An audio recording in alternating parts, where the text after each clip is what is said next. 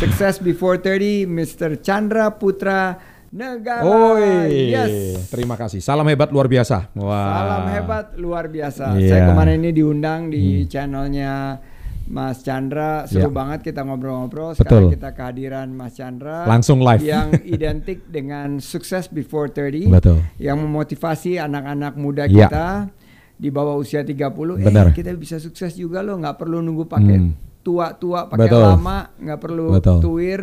Milenial juga bisa sukses. Ya. Dan luar biasa sih kalau menurut saya ini eh, lagi tengah-tengah pandemi gini. Hmm. Betul.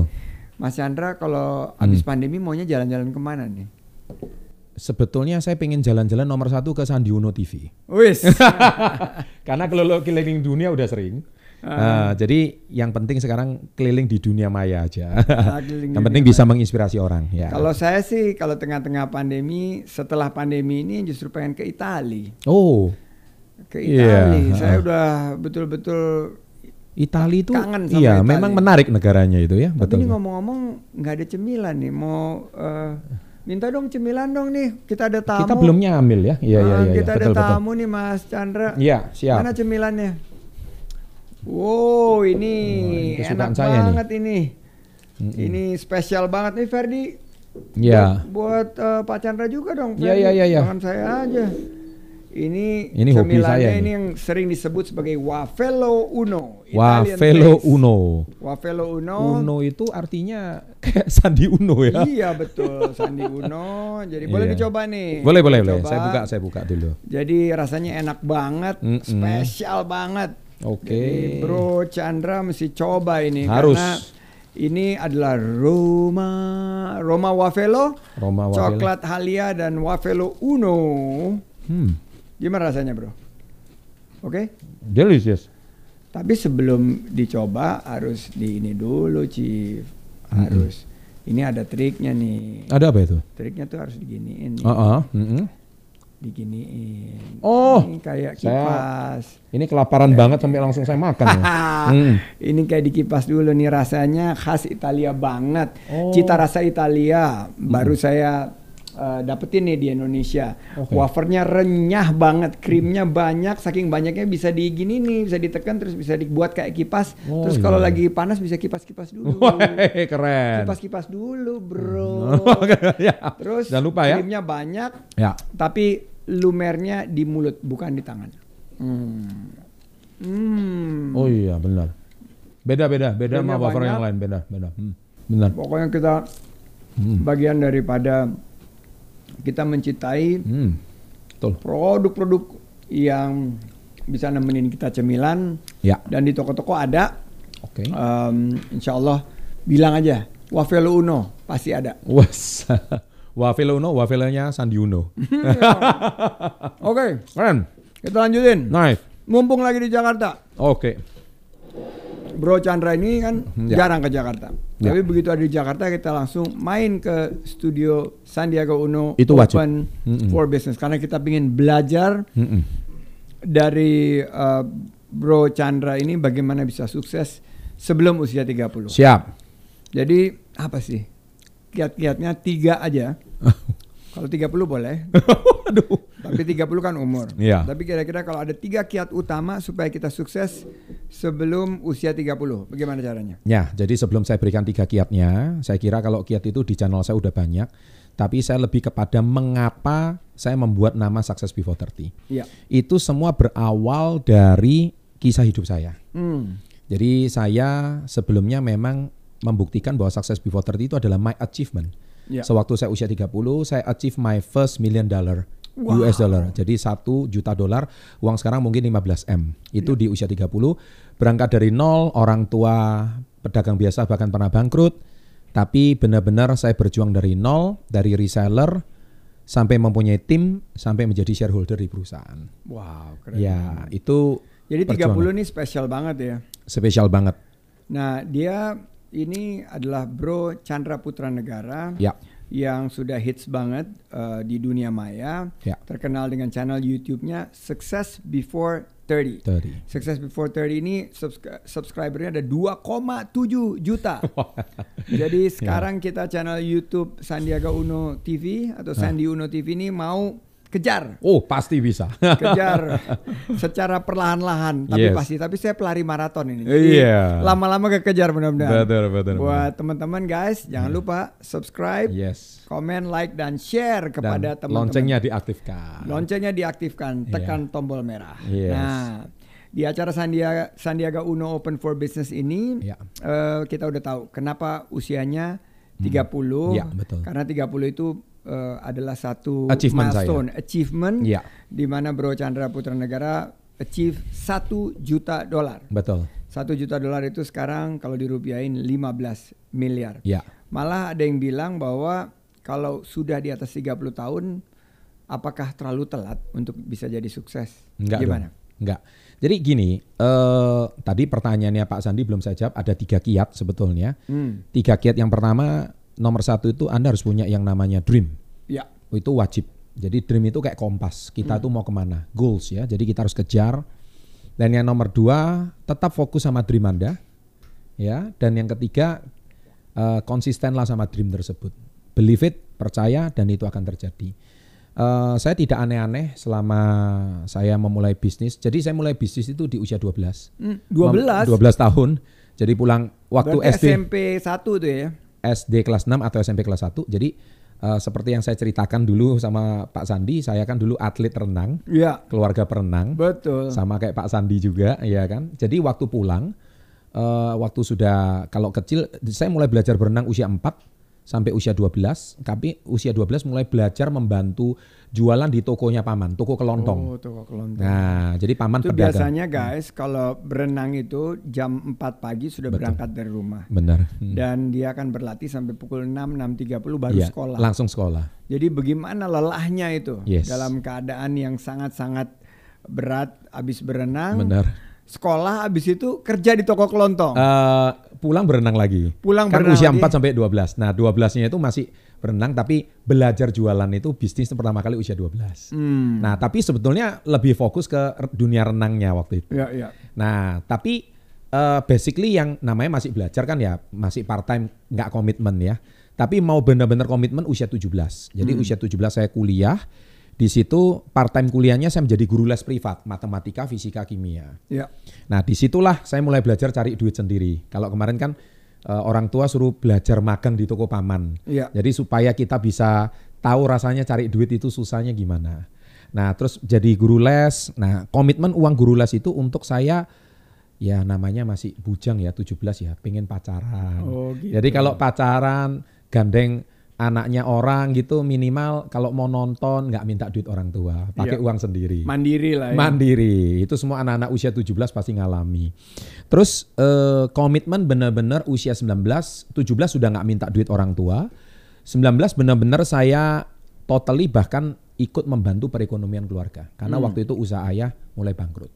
Hmm. Nah, jadi mulai usaha utang bank krisis tahun 97. Hmm. Kalau kemarin Pak Sandiaga Uno dari karyawan dari tahun 97 itu juga titik balik saya sebetulnya. Ya. Jadi 97 itu benar-benar eh, pukulan berat bagi usaha ayah. Ayah itu adalah dagang apa ya hasil bumi ya, Ya. partai jual hasil bumi, pakai bunga bank. Oh. Dan tahu sendirilah 97 Berat tiba-tiba, ya. Dus ke atas nah gitu. sudah nggak bisa berbunga. Iya. Nah, jadi mirip-mirip kayak pandemi inilah.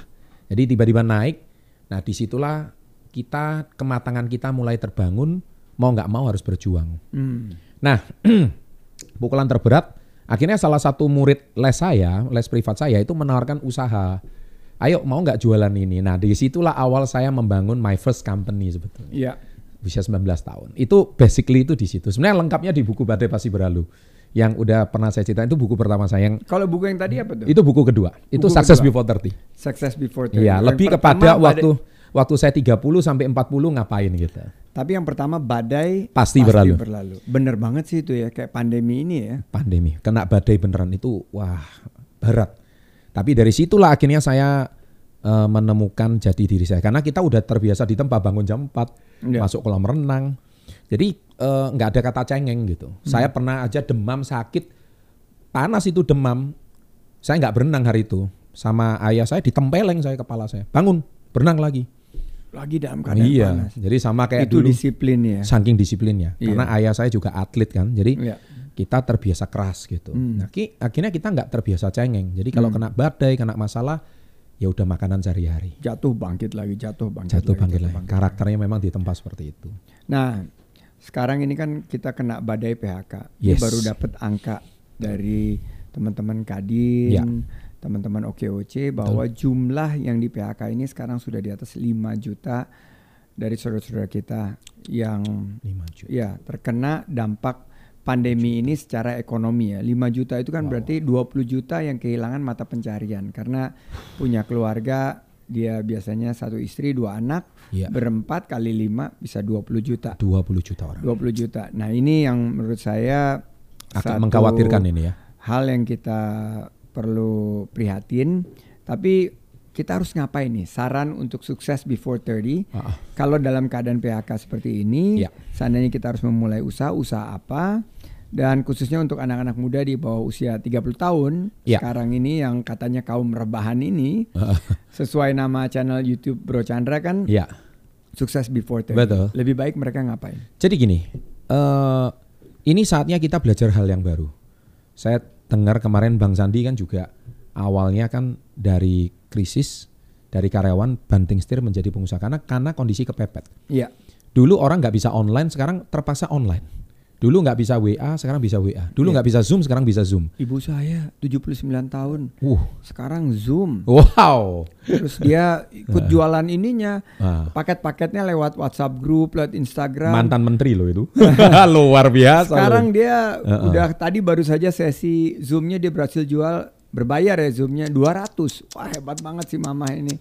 Tapi memang itulah ya pengalaman kita. Yes. Nah, jadi artinya eh, ketika kondisi jadi gini, manusia bisa berubah itu karena kondisi ekstrim.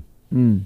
Jadi kalau sudah nggak ada pekerjaan, pilihannya cuma dua, ngerampok atau mau transformasi gitu. Iya. Kalau negatifnya ngerampok jangan sampai lah. Iya. Tapi yang nonton eh, channel Sandi Uno TV ini, saya sarankan you must learn something new. Yes. Jadi kita belajar sesuatu yang baru sama seperti saya. Jadi karena kondisi kepepet kita mau nggak mau belajar sesuatu. yang- Jadi minimal sekarang kan belakangan kita lihat di arisan ibu-ibu mulai ada broadcast PO makanan. Iya betul. Betul kan, jualan kue. Betul. Mereka Nah. circular ekonomi ya, jualan antar mereka Iya. sendiri ya. Nah itu sesuatu yang menurut saya belajar nomor satu nggak usah jadi pengusaha aneh-aneh. Pengusaha itu kan keren namanya tapi nggak enak dijalani sebetulnya. Iya. nomor satu belajarlah jadi yang namanya reseller. Jadi nggak usahlah eh, kita itu minimal belajar jualan dulu produknya orang lain. Hmm. Jadi kita jualan yang penting ada komisi, ya udah cukup gitu. Hmm. Mulai dari yang kecil minimal bisa bayar uang kuliah anak, uang Hmm. sekolah anak, anak tetap bisa nyambung. Nah tuh ya sambil ini wafelo nih. Oh. Ini ini salah satu juga yang jualan wafer juga boleh. Ini sesuatu yang menurut saya eh, apa ya something yang pokoknya harus coba. Dan apalagi kan zaman sekarang kan semuanya udah serba online ya. Kita semua gerak dari handphone. Nggak usah lah aneh-aneh bikin konten YouTube kalau mungkin masih berat. Tapi minimal kita ada poster jualan barang apa, kita mulai broadcast ke teman-teman.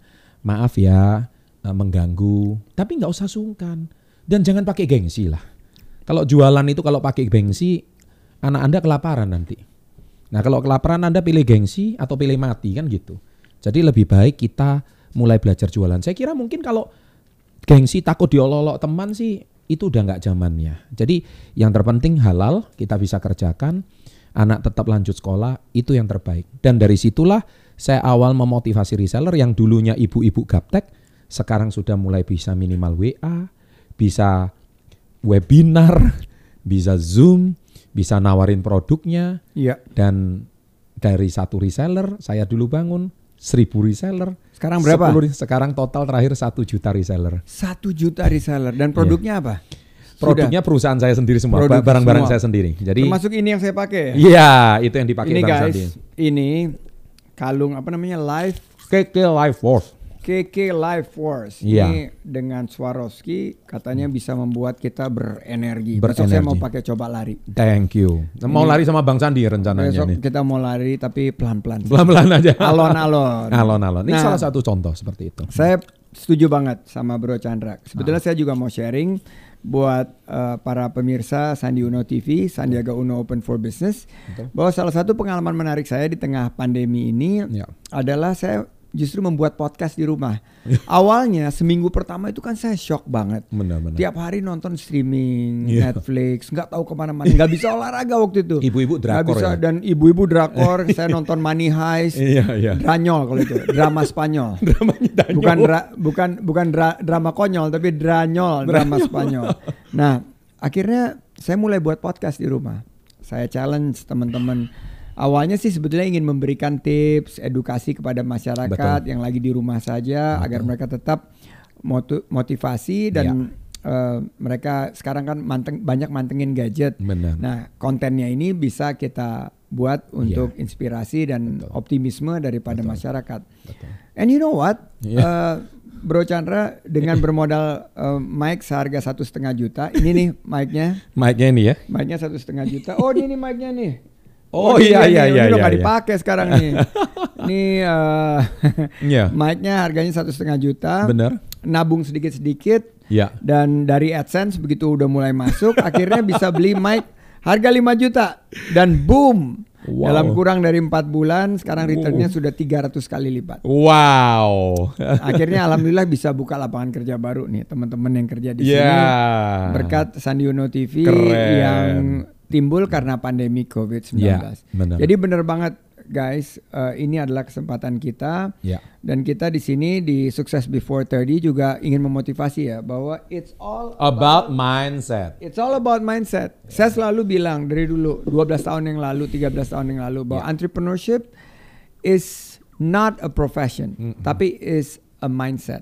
Jadi pola pikir kewirausahaan itu adalah sebuah pola pikir yang mampu untuk terus membawa kita optimis, Betul. ngambil peluang, Betul. kita tidak mudah putus asa, Benar. bangkit setelah jatuh Benar. berulang kali dan itu adalah sebuah mindset. Nah, saya baru habis kepoin IG-nya Bro Chandra. Sekarang soalnya saya followernya Bro Chandra. Bisa. Ada postingan menarik. Iya. Nih, postingan menariknya tertulis seperti ini. Tiga jenis teman yang wajib kamu miliki untuk sukses. Iya, iya, iya. Nah, untuk generasi muda nih, Benar. Bro Chandra bisa nggak jabarkan jenis-jenis teman seperti apa nih Betul. yang bisa membawa kita sukses? Jadi sebenarnya teman kita itu mau kita dari kecil sampai kita nanti meninggal, teman itu cuma tiga jenis. Teman yang pertama itu adalah buddy friend. Buddy, Buddy. friend. Jadi teman B-U-D-D-Y. B-U-D-D-Y, Buddy. buddy friend, teman cicet, teman nongkrong, teman cici haha, teman yang eh, gosip, teman main ya, teman hobi bas- basket bareng termasuk kalau negatifnya teman dugem mungkin ya kan. Nah, tapi itu buddy friend. Ya, tapi eh, itu Teman ada- happy-happy lah teman ini. happy-happy lah. Itu banyak di teman-teman masa sekolah kita. Hmm. Teman yang kedua adalah, nah ini agak jarang, tapi harus dimiliki dalam hidup. Mentor friend. Mentor friend. Nah, mentor ini bisa banyak, bisa mentor spiritual, bisa mentor bisnis, bisa mentor kita mengemudi mobil, bisa mentor kita percintaan juga Hmm. Wih. bisa. Nah, Gimana caranya jadi romantik gitu? Ya, contohnya. Saya kira itu banyak di drakor ya. Tapi cuman, cuman di drakor doang sih. Terus yang ketiga ini, nah ini nggak ber- agak berat, tapi ini sebenarnya setiap entrepreneur itu harus punya dan wajib kalau Anda mau grow, Anda mau bertumbuh, itu namanya follower friend. Follower friend. Jadi follower nggak cuma di sosial media, tapi follower dalam dunia nyata. Hmm. Pak Sandi ini followernya banyak banget nih. Bukan di sosmednya, bukan di IG-nya, bukan di Sandiono TV, tapi dalam dunia nyata followernya banyak. Nah itu yang harus diinspirasi. Jadi kalau anda punya tiga-tiganya ini, saya rasa hidup ini komplit. Ya. Itu tiga jenis teman yang. Oke kita ulangin ya. Pertama buddy friend itu cuma buat happy happy. Habis Ya. itu mentor friend ikut memberikan inspirasi Yes. dan example buat kita. Ya, Dan terakhir adalah follower friend. follow on friend. Ya, benar. Yaitu di dunia nyata yang Ya. betul-betul kita bisa mendapatkan Kita menjadi figur mereka. menjadi kita yang menjadi figur mereka Betul, dan kita justru yang memberikan Inspirasi, contoh dan ya. inspirasi kepada mereka. Betul, betul. Nah, sekarang kita mulai masuk kepada pertanyaan netizen yang budiman, netizen yang selalu benar. Ini ada di Instagram. At pada shift. Pertanyaannya, saya mau belajar bisnis tapi usia saya masih 14 tahun Hmm. gimana ya? Nah, Bro kan mulai belajar Yes. umur 12 tahun. Ya. Gimana nih buat teman kita pada shift? Sekarang saya buktikan saya ada seorang reseller yang usianya 14. Oh, sama umurnya dong. Sama. Hmm. Dan kalau saya nggak salah namanya Esther Rino, kemarin saya juga barusan saya bimbing. Dia sudah mulai mengerti yang namanya IG Ads, FB Ads. Wis. Dia jualan barang saya, postingan, dia belajar IG Ads iklan, FB Ads iklan karena mereka adalah dunia yang native terhadap dunia seperti ini. Hmm.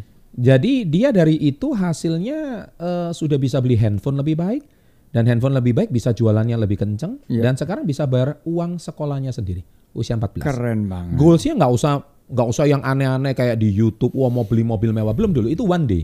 Tapi at least goals Anda bisa bayar uang sekolah Anda sendiri. Minimal Anda nggak minta duit sama orang tua itu dulu. Ya, saya sekarang ngeliat anak-anak juga punya semangat kemandirian ya. Yes. Jadi waktu anak saya usia sekitar ya 10-12 tahun, Ya. eh, dia ingin mandiri, dia waktu itu minta beliin beats kayak gini nih. Ya. Beats kayak gini, terus eh, dia susun, terus dia buat gelang, bracelet, terus Hmm. Iya. dia mulai jual. Oke. Jadi ada eh, Amira waktu itu merasa ingin mengekspresikan Iya. eh, jiwa seninya dan Betul. ternyata bisa menghasilkan Benar. tambahan uang jajan buat mereka. Benar. Dan sekarang juga saya lihat banyak ba- sekali anak-anak muda yang juga udah bisa jadi reseller. Yes. Mereka menjual produk-produknya itu Benar. di tengah-tengah eh, teman-temannya, teman sekolah, temannya berolahraga dan lain sebagainya. Benar. Dan pada saat sekarang ini kan harga bahan pokok semua pada naik ya. Pada naik. Harga biaya hidup secara total listrik naik. Iya. Dan banyak sekali anak-anak yang di bawah usia 14 tahun ini mulai mengerti nilai uang. Betul. Jadi mereka menghemat, matiin lampu Benar. karena listrik mahal, kuota dicari yang uh, betul-betul kuota Iya. yang paket yang murah, Hemat. yang hemat. Mm-mm. Iya. Jadi luar biasa. Nah, ini ada satu lagi nih pertanyaan nih. Boleh. Masih boleh? Silakan. Mau 10 Masih lagi boleh. juga saya layani. Kalau ada masih ada waktu nih, tapi Iya. ternyata ada satu pertanyaan lagi dari netizen. Boleh. At Alkautsar 80. Hmm. At Alkautsar 80. Pertanyaannya. Di saat krisis ini lebih baik jor-joran untuk memulai bisnis atau justru menekan pengeluaran untuk bisnis? Nah, Oke. Bagaimana Bang Chandra Putra Negara? Saya percaya, saya juga pernah dikonfirm sama Bang Sandi. Di dalam bahasa Mandarin itu ada krisis itu artinya weiji. Wei Weiji. Jadi di balik weiji itu ada cihui. Cihui. Weiji itu krisis, cihui itu peluang. Nah, saya percaya di balik krisis itu ada peluang. Kalau dalam kondisi seperti sekarang, minimal Anda itu kuasai dulu dunia sosial media, basic Ya. nomor satu. Karena sosial media menurut saya low cost, ya biayanya rendah. Pelajari skill membuat konten dan pelajari bagaimana cara membuat iklan yang sederhana. Itu dulu. Jadi jangan terlalu agresif karena semua bisnis ada karakteristiknya masing-masing. Saya nggak tahu yang bertanya ini bisnis apa, saya juga nggak tahu. Tapi minimal kalau kita bisa beradaptasi dulu produknya karena bis- bisnis apa pun menurut saya bisa dikembangkan di sosial media terutama UMKM. Itu bisa Anda kembangkan, produknya bisa dijualkan, diperkenalkan. Low cost dulu dengan sosial media, perbaiki dulu konten sosial medianya dan nanti produknya la- pelan dan pasti mulai akan terjual.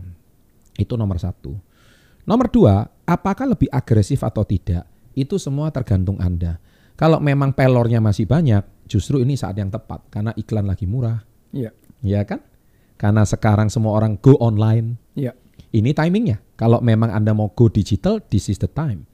Nah, jadi kalau mau jor-joran silahkan. Karena sekarang iklan YouTube lagi murah, iklan Facebook lagi murah, iklan IG lagi murah, TikTok apalagi lebih murah. Jadi silakan kembangkan ke sana. Tapi kalau Anda belum kuasai, ya ini juga saatnya untuk Anda harus belajar. Kalau nggak belajar sekarang mau kapan lagi? Karena belum tentu apa yang Anda pelajari sekarang masih sama lagi dua tahun dari sekarang. Iya. Karena sekarang setiap minggu banyak sekali perubahan. Jadi menurut saya kondisi seperti sekarang, kalau company saya alirannya malah lebih agresif. Iya. Kita lebih bagikan komisi, lebih banyak ke reseller kita supaya reseller lebih semangat karena biaya hidup mereka lebih tinggi. Dan ini saatnya mereka bukan cuman cash is the king tapi cash flow is the king. Wah. Cash flow is the key. Cash flow is the king. Jadi harus banyak perputaran. Jangan sampai uangnya itu selain nabung tapi ininya kalau memang kuasai bisnis Anda. Kenapa? Ini saat yang tepat kalau kita karena gini, banyak yang nanya sama saya, "Pak, enaknya nabung di mana? Enaknya nabung saham apa?" Gini, kalau Anda nabung yang terbaik itu adalah di usaha kita sendiri karena itu produk yang kita kuasai. Kalau kita bisa jual dengan produk yang kita kuasai sendiri, saya kira cash flow-nya kita yang kuasai. Kita jangan taruh di usaha orang lain yang kita nggak kuasai. Jangan cuma ikut-ikutan. Tapi kalau kita kuasai, kita tahu, kita taruh uang kita di sana, putar di sana. Saatnya kita besarkan cash flow kita. Saya percaya ini ombak ini adalah timing yang tepat. Justru di balik krisis ada peluang. Itu sih menurut saya. Nah, keren banget bahwa yang konstan itu adalah change. Perubahan itu yang akan hadir satu, dua, tiga tahun ke depan. Hmm. Kita tidak akan mungkin bisa tetap eksis tanpa beradaptasi di tengah perubahan. Nah, Betul. bisnis sekarang lagi berubah. Ya. Saya waktu memulai usaha tahun 97 ya. itu karena saya di PHK. Ya. Krisis ya. ini membuat uh, satu perubahan yang sangat mendasar dari saya tadi terbiasa terima gaji. Betul. Waktu itu alhamdulillah gaji saya udah hampir uh, 6 digit uh, wow. dalam di usia yang sangat muda 26 yeah. 27 tahun. Tahun sebelumnya saya make my first one million dollar. Wow. Uh, tahun uh, 95 waktu saya usia 26. Keren. Nah, di situ ternyata waktu tertimpa krisis semua habis. Wah. Tabungan habis, saham semua jadi kertas WC kalau kata istri saya. Apa itu saham kamu kumpulin semua jadi kertas WC. Nah, akhirnya saya belajar di sana bahwa di saat krisis untuk menjawab pertanyaan Al Kautsar 80 memang kita harus pastikan cash is king. Ya. Kita kelola keuangan kita secara ketat. Jika ada penawaran yang bagus untuk membesarkan usaha kita boleh. Hmm. Tapi kita tidak boleh melakukan suatu yang gambling ya istilahnya. Istilahnya gambling. Hmm. Harus betul-betul dikalkulasi Betul. dengan baik dan waktu itu saya mengkalkulasi sesuatu yang saya cintai betul Benar. yaitu eh, bisnis keuangan dan investasi. Oh ya ya ya. Dan karena saya ya mencintai keuangan hmm. dan investasi Betul. sebagai sesuatu yang saya sangat passion, Betul. saya mulai usaha di bidang konsultan keuangan. Benar benar benar. Dan itu semua dilakukan dengan hitungan yang sangat presisi. Hmm. Jadi uh, guys, saya mesti mengingatkan memang Betul, krisis itu adalah Wei Qi, di mana Wei-nya itu ada dua Mandarin karakter. Uh, yang Wei pertama itu adalah danger atau hmm. berbahaya, tapi Qi-nya hmm. itu adalah peluang. peluang ya. hmm. Nah, jadi di balik setiap kesulitan ada hmm. kemudahan-kemudahan. Oleh karena itu saatnya kita untuk memastikan ya. bahwa hmm pandemi ini Mm-mm. istilahnya don't waste a good crisis. Ya. Jangan sampai krisis ini berlewat begitu saja yeah. tanpa kita mengambil pelajarannya. Benar. Dan hari ini luar biasa. Pengalaman saya di tahun 97 dikombinasikan dengan sukses before 30. Wah, luar biasa. Membangun satu mindset yang inovatif, yes. sikap proaktif, Betul. mengambil peluang, Betul. tidak takut mengambil risiko. Mudah-mudahan Bro Chandra kehadiran di sini bisa menginspirasi kita semua. Terima kasih, semoga menginspirasi. Dan soalnya yang paling penting gini, Bro hmm. Chandra, sekarang kan nyari kerjaan susah. Betul. Nah, kalau kita bisa menginspirasi anak-anak muda kita untuk memulai usaha dan yeah. sukses before 30, yeah. kita akan menjadi solusi buat bangsa dan negara. Gak mungkin semua uh, pemerintah semua nampung jadi PNS lagi nggak mungkin gitu. Nggak mungkin. Mau beban berapa lagi negara itu? Pemerintah banyak sekali keterbatasannya. Benar benar. Dan dengan sekarang pendapatan pemerintah yang menurun, oh, pajak iya. menurun, kita harus berkontribusi. Saatnya yeah. kita berkontribusi buat bangsa dan betul, negara. Betul. Thank you so much Bro Cara matur nuwun sangat nggih. Thank you. Guys netizen tanpa terasa 40 menit wow. kita sudah ngobrol-ngobrol sama yeah. Success Before 30 yes. King yaitu Chandra Putra Negara yes. a good swimmer. Tapi nanti kita mau cobanya justru lari besok. Ah. Saya pengennya nyoba berenang. Kalau ada waktu sih pengen Ayo. ajak berenang besok. Ayo. Pengen diajarin. Waduh lebih tepatnya nih senior saya ya, Jadi uh, itu yang kita dapatkan Benar. dan di Sandiaga Uno Open for Business ini mm-hmm. kita selalu open your mind, okay. open your ideas, yes. and open your own business. Wow. Itu yang selalu saya mendorong untuk teman-teman mm-hmm. yang ada di uh, Sandi Uno TV ini. Yes. Dan sebelum kita ke Itali kita makan dulu wafernya. Oh harus. Wafelo Uno. Wafelo Uno. Keren. Hmm, enak. enak sekali. Caranya dibuka. Caranya dibuka dan dikasih kipas. Dikasih ya. kipas dan ah. Hmm. Lagi. Hmm. Ini serius ini. Jadi pulang pun saya akan beli. Pulang beli. Oke, silakan bawa juga. Mantap. Terima kasih sekali.